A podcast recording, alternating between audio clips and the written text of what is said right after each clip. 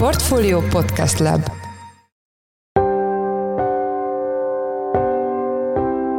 Mindenkit üdvözlünk, sziasztok! Ez a Checklist a Portfolio podcastje január 11-én csütörtökön. A műsor első részében arról lesz szó, hogy az Európai Unió lehet az egyik vesztese a világkereskedelem pólusváltásának, a nyertese pedig többek között Ázsia, mindeközben pedig a globális piac egyre töredezettebbé válik. Az Európai Unió a friss kereskedelmi adatok alapján egyelőre nagyon nagy vesztese ennek a geopolitikai átrendeződésnek, a kereskedelmi volumene mind az import, mind az export visszaesett. Ezt részben magyarázza az, hogy az európai gazdaságot az elmúlt év egy kicsit jobban megviselte, mint a két legnagyobb riválistát, az Egyesült Államokat és Kínát, de mondjuk Japánnál még így is jobb formában van. Vendégünk Szabó Dániel, a portfólió makroelemzője. A második részben arról fogunk beszélni, hogy komoly lökést adhat a kriptodeviza kereskedelemnek, az a régóta várt döntés, hogy a tőzsdén elérhetővé válhatnak a bitcoin árfolyamát követő alapok. Erről Kövesi Károlyt, a portfólió részvénypiaci elemzőjét kérdezzük. Én Szász Péter vagyok, a Portfólió podcast szerkesztője, ez pedig a checklist január 11-én.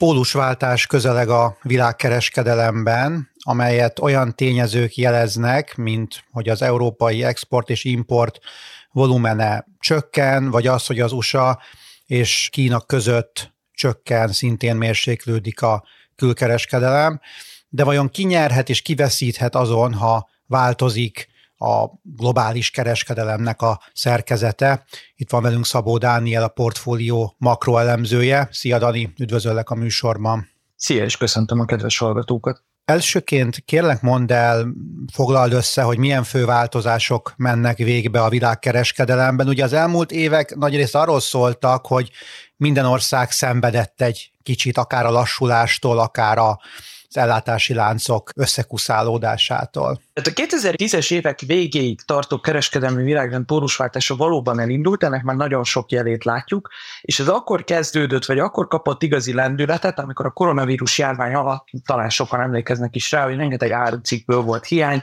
ugyanis a karantén intézkedések miatt lezárták a kereskedelmi kikötőket, sokaknak otthon kellett maradni, nem volt termelés a gyárakban, a bányák kitermelése is leállt, Úgyhogy ez mind oda vezetett, hogy a világ összes cége gyakorlatilag elkezdte diversifikálni az alapanyag beszerzését és az ellátási láncait.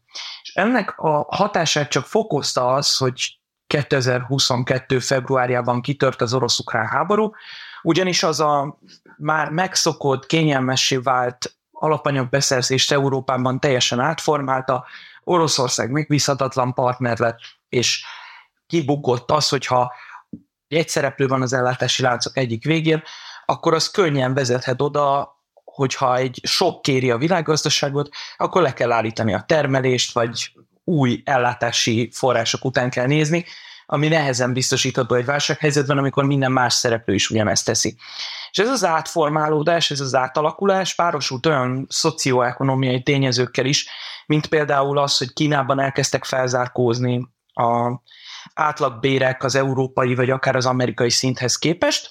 Ez nem azt jelenti, hogy Kínában egy átlagos gyári munkás mondjuk ugyanannyit keresne, mint Európában, viszont már nem keres annyival kevesebbet, hogy mondjuk a távolság okozta költségnövekedést kompenzálni tudja ez a kialakult helyzet. Így megkezdődött egy átolódás, amit a geopolitikai konfliktusok csak tovább fokoztak. Kína-Tajvan politikája magára haragította a nyugati országokat, Japán nyugattal tartott, és a dél-kelet-ázsiai országok is felismerték azt, hogy ebben a kialakuló új világrendben, ahol mindenki megpróbál egy lépés távolságot tartani Kínától, Oroszországtól, vagy esetleg más BRICS országokhoz tartozó szereplőktől, abban nekik helyük van, vannak nyersanyagaik, van olcsó munkaerejük, megfelelő infrastruktúrájuk ahhoz, hogy akár ezekbe az ellátási láncokba becsatlakozzanak. Így az látszik most a 2023-as év adatai alapján, hogy a világkereskedelem intenzitása egyrésztről visszaesett, ami köszönhető annak, hogy sok térségben volt recesszió vagy recesszió közeli a gazdasági helyzet, másrészt pedig köszönhető ennek a politikai felismerésnek és ennek a világrendnek vannak új nagy nyertesei, mint említettem például az indocsendes óceáni térség, vagy dél-kelet-ázsiai országok környezete, de akár kiemelhetnénk Latin Amerikát is, és várhatóan Afrika is egy egyre fontosabb kereskedelmi partnere lehet a, a nyugati országoknak is, de akár egyébként a Kína vezette blokknak is. Hol van a helye ebben a megváltozó környezetben az Európai Uniónak? Az Európai Unió a friss kereskedelmi adatok alapján egyelőre nagyon nagy vesztese ennek a geopolitikai átrendeződésnek, a kereskedelmi volumene mind az import, mind az export visszaesett. Ezt részben magyarázza az, hogy az európai gazdaságot az elmúlt év egy kicsit jobban megviselte, mint a két legnagyobb rivális, tehát az Egyesült Államokat és Kínát, de mondjuk Japánnál még így is jobb formában van. Viszont ebben a helyzetben ugye a gyárak is kevesebbet termeltek, a belső piacon a fogyasztás visszaesett, tehát nem volt szükség akkora importra, azonban különböző konfliktusok, technológiaváltás elmaradása miatt például Kínában is kisebb volt az európai export részaránya, mint a megelőző években. Ugyanakkor egy olyan átalakuló struktúra van az egész világon a klímaváltozás miatt, amely egyre inkább a zöld vagy tiszta energiás beruházások felé tolja a gazdaságot, hogy ez egy nagyon fontos szempont lesz az új beruházások létrehozásánál. Így az Európai Unió helye várhatóan feljebb pozícionálódik majd a következő években, ugyanis itt nagy mennyiségben érhetők el zöld energiaforrások, Ezeket egyébként maguk a kormányzatok, különböző államok is elkezdték kiaknázni, az Európai Unió számos támogatást biztosít erre, és ahogy a klímavédelmi intézkedések részeként például a széndiokszid kvóták, vagy a, a különböző környezetvédelmi díjtételek megjelennek más térségekben, úgy lesz kedvezőbb egyébként az európai gyártás, és így válik egyre olcsóbbá és versenyképessé. Azonban egyelőre az látszik, hogy a, az európai kereskedelmi adatok, azok most már 22. hónapja csökkennek, és az új megrendelés állománynak a visszaesése egyébként gyorsult is. És ebben benne van az a politikai irányváltás is, hogy az Európai Unió is a saját gazdaságának védelme érdekében egyre inkább szembefordul Kínával, egyre több dömpingárunak a behozatalát korlátozzák, és egyre inkább ösztönzik arra az európai cégeket, hogy keresenek új partnereket, új beszerzési láncokat építsenek ki, forduljanak inkább Latin Amerika, Afrika, Dél-Kelet-Ázsia térségei felé. Amerika tud-e nyerni ezzel az egésszel, vagy azon is múlik sok minden, hogy milyen irányba megy az amerikai belpolitika, a protekcionista gazdaság felé, vagy esetleg egy nyitottabb felé. Az az igazság, hogy ugyan Donald Trumpra úgy emlékszem, mint egy protekcionista gazdaságpolitikát folytató elnökre, aki ugye el is indított egy kisebb kereskedelmi háborút Kínával szemben, és az egész világ várakozása az volt, hogyha egy demokrata kabinet veszi át a hatalmat a Ferőérházba és a kongresszusba, akkor ez meg jelentősen megváltozik. Ehhez képest az Egyesült Államok egyébként még inkább befordult. Sokkal több a protekcionista intézkedés most az Egyesült Államokban, mint volt Donald Trump alatt. Joe Biden vezette adminisztráció számos támogatást biztosít arra, hogy a hazai gyártást, hazai nyersanyag kitermelést, esetleg a különböző ipari alapanyagok újrahasznosítását támogassák, fejleszték, jobban kiaknázzák. Emellett az Egyesült Államok egyre inkább a partnerországai felé fordul az észak-amerikai kontinensen, így például Kanada és Mexikó felé egyre intenzívebbé válik a kereskedelme, és tulajdonképpen így az észak-amerikai kontinens az egy erőddé válik, amely mind a partnerországon, mind az Egyesült Államok növekedését alapvetően segíti.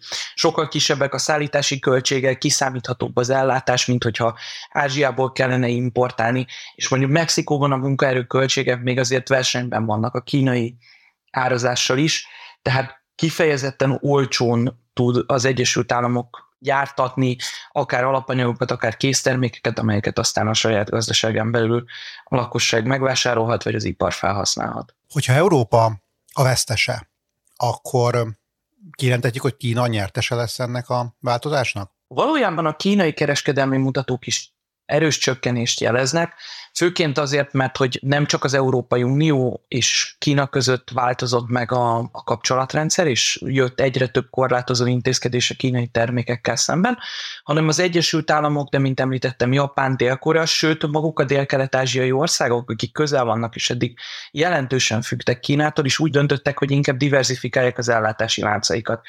Mindez pedig ahhoz vezetett, hogy Kína kereskedelme ugyan élénk, mert Oroszországgal, Indiával, a BRICS országokkal, valamennyire Európával és az Egyesült Államokkal stabil kapcsolatokat tart fönn, még ha ezek egyébként az elmúlt időszakban látványosan csökkentek is.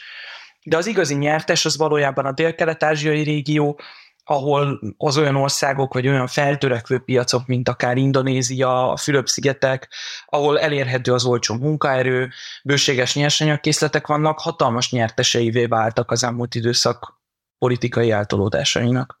Azon túlmenően, hogy mondjuk az orosz piacot akár Európa, akár Amerika részben elveszítheti, a háború, az orosz-ukrán háború milyen hatást gyakorol a globális kereskedelemre?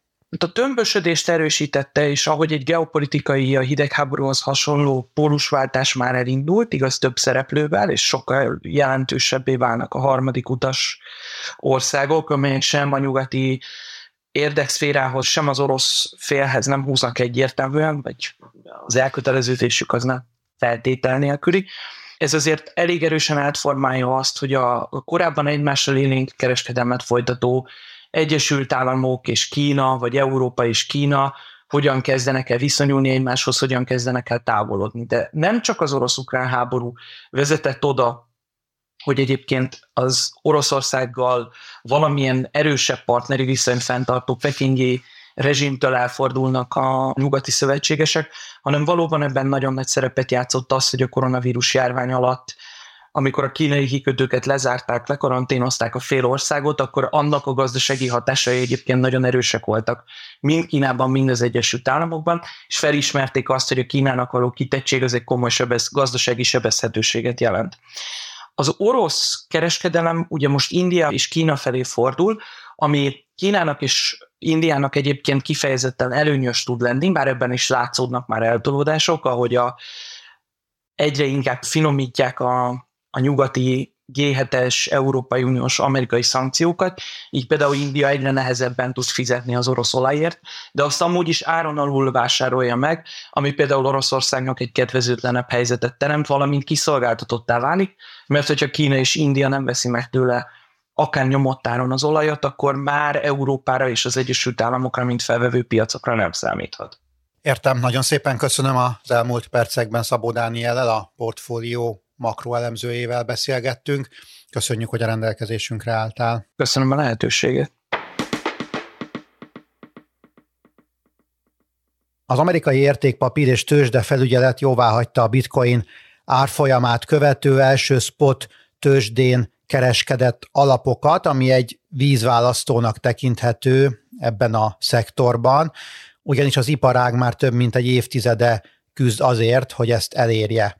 Hogy ez mit jelent és miért fontos, arról Kövesi Károlyt, a portfólió részvény rovatának elemzőjét kérdezzük. Szia, üdvözöllek a műsorban. Szia Petri, én is üdvözlöm a hallgatókat. Mit jelent ez a döntés pontosan? Hát ez azt jelenti, hogy ugye spot, tehát azonnali bitcoin ETF eddig az Egyesült Államokban nem volt, mondjuk Kanadában meg Európában már vannak ilyenek, de ez azért is nagyon fontos, mert ugye az Egyesült Államok a világ messze legnagyobb tőkepiaca, ezért jelentős tőkeáramlás történhet ezáltal a, a bitcoinba. Ugye, amit talán érdemes elmondani annak, aki nem feltétlenül van ezzel tisztában, ugye az ETF, ami ugye a tőzsdén kereskedett befektetési alap, nagyon hasonlóan működik egy hagyományos befektetési alaphoz, viszont tőzsdén lehet adni és venni. Általában ezek indexeket, ágazatokat, árupiaci termékeket és egyéb eszközöket követnek, tehát például, hogyha akarok venni egy S&P 500-at, akkor nyilván nem az indexet magát veszem meg, hanem az azt követő ETF-et. Ilyenből bitcoinra vonatkozó eddig még nem volt, így a befektetők most már hát nem közvetlen, de a közvetlen ez egy nagyon közeli kitettséget tudnak szerezni bitcoinban. Ugye eddig, hogyha egy mezei tőzsdei befektetőként bitcoint, vagy bitcoin kitettséget akart szerezni valaki, akkor ugye korlátozott lehetőségei voltak, ugye vehettünk futures alapú, tehát határidős bitcoin ETF-et, ilyen 2021 óta már van az amerikai tőzsdéken, de ez ugye nem pontosan követi le az árfolyamot,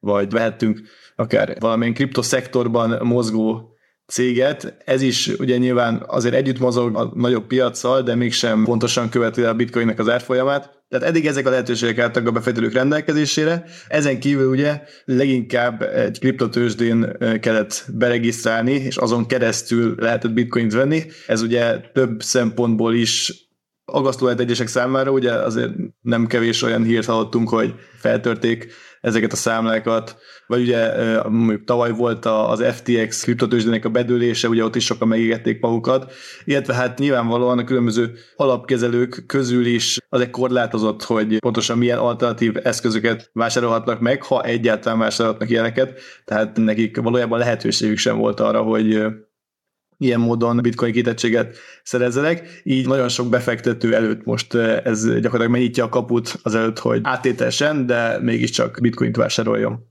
Akkor, ha jól gondolom, meg fog nőni a kereslet a bitcoin iránt, tehát több befektető számára lesz nyitott ez a lehetőség. Így hát ugye alapvetően ugye ezek úgy működnek, ezek az ETF-ek, hogy maguk a kibocsátók is már vásárolnak bitcoint, tehát az a, a mögöttes termék, tehát ez alapvetően egy ilyen közvetlen keresletet fog generálni, és hát ugye akiket már említettem, akik mondjuk vonakodtak attól, hogy akár egy kriptotősdei számlán tegyék meg ezt a vásárlást, vagy jobban szeretik azt, hogyha egy helyen vannak a befektetéseik, meg ugye hát azt azért tudjuk, hogy mégiscsak a hagyományos tőkepiacok, ugye az amerikai tőkepiacok azért elég komoly szabályozás alatt vannak, tehát ez azért nyújt egy bizonyos biztonsági garanciát is. Ez is ösztönözheti azt, hogy aki mondjuk eddig nem tette, az ezután így szerezzen kitettséget a bitcoinban. Azt lehet tudni, hogy mekkora tőkebeáramlással számolnak a piaci szereplők? Hát ezzel kapcsolatban csak beszlések vannak, különböző elemzőházak adtak ki erre vonatkozóan prognózisokat. Volt olyan, aki azt mondta, hogy csak idén 50 kötőel 100 milliárd dollárt vonzhatnak ezekbe, Más, mások szerint ez a beáramlás ez inkább az, az ilyen 50-55 milliárd dollár körül lehet 5 év alatt, szóval itt azért elég nagy szórás van. Az egyik ilyen gyakran emlegetett párhuzam, ugye egyrészt a 2021-es Futures ETF, a másik pedig az első spot arany ETF, ugye ez 2004-ben debütált, az első négy hétben 1,9 milliárd dollárt halmozott fel, és az első év végére már 4,8 milliárd dollár áll ebbe a termékbe, jelenleg pedig ennek több mint a tízszerese ennek az ETF-nek a, az eszközállománya, tehát hosszabb távon várható ennek igazán a jelentősebb hatása. Hogyan reagált a bitcoin árfolyama erre a bejelentésre? Hát valójában egy kis rángatást láttuk tegnap, ehhez képest ma már esik. Arra gondolhatnánk, hogy egy ilyen híre nyilván emelkednie kéne, de azért hozzátartozik az igazsághoz, hogy valójában már tavaly augusztusban elkezdődött ez a találgatás. Ugye akkor maratott a Grayscale Investments egy nagyon fontos bírósági győzelmet az SEC-vel szemben, ugye pont az a kapcsolatban, hogy az alapját ETF-vé szeretné alakítani, Ekkor már elindult a találgatás azzal kapcsolatban, hogy innen eljuthatunk odáig, hogy akkor a felügyelet elfogad több ETF-et akár. Tehát azért tavaly augusztus óta több mint fél éve volt a piacnak árazni ezeket a spekulációkat. Ez azért meg is látszik azon, hogy a bitcoin azóta 70%-kal följebb van. Tehát ilyen szempontból érthető az, hogy miért nem reagált hevesebben az árfolyam, ugye azért elég sok ideje volt a piacnak beárazni ezt a hírt. Jöhetnek most esetleg a sorban más kriptovaluták is, amelyekkel kapcsolatban hasonló döntések születnek? Igen, van egy olyan várakozás, hogy ugye ezek a bitcoin ETF-ek, ezek precedens teremthetnek, és más innovatív kriptotermékek előtt is megnyitották az utat. Ugye a felügyelet előtt van több Ethereum ETF iránti kérelem, bár a döntést ezek elbírálásáról azt májusig elhalasztották. Ugye most a világ második legnagyobb piaci értékű kriptoeszközéről beszélünk, és abból, hogy tegnap a bitcoin mondjuk tehát nem igazán reagált, viszont az Ethereum meg 10%-ot emelkedett, abból azért lehet arra következtetni, hogy a piac is azzal számol, hogy gyakorlatilag felnyílnak a gátak, és elindulhatnak ezek az engedélyezési folyamatok, úgyhogy mindenképp ezekre a termékekre is érdemes lesz figyelni, illetve érdemes lesz majd a felügyelet kommunikációjára is figyelni. Értem, nagyon szépen köszönöm. Az elmúlt percekben Kövesi Károlyjal, a portfólió részvényelemzőjével beszélgettünk. Köszönjük szépen, hogy a rendelkezésünkre álltál. Sziasztok!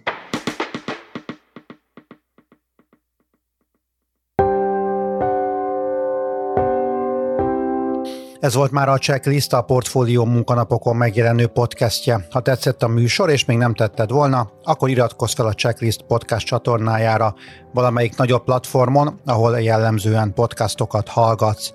Ha segítenél nekünk abban, hogy minél több hallgatóhoz eljussunk, akkor értékelj minket azon a platformon, ahol ezt a mai adást is meghallgattad. A műsor elkészítésében részt vett Bánhidi Bálint, a szerkesztőjén voltam Szász Péter, új műsorral pénteken jelentkezünk, addig is minden jót, sziasztok!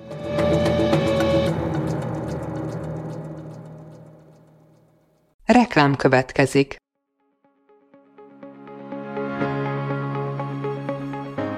Raúl Müller Lajos vagyok, az Agrárszektor főszerkesztője. Májusban két tematikus konferenciát is rendezünk Kecskeméten az agrofood szektor szereplőinek. A május 22-én tartandó Portfolio Agrofood 2024 konferencia az élelmiszeripari vállalkozások, beszállítóik, a szolgáltató cégek és a kereskedők számára nyújt egyedi betekintést az aktuális trendekbe. A május 23-án megrendezendő Agrofuture konferencia pedig egyedülálló módon tematikus formában foglalja össze a hazai agrárgazdaság fenntarthatósági követelményeit és innovációs lehetőségeit. Jöjjön elő is, részletek és jegyek a portfolio.hu per rendezvények oldalon.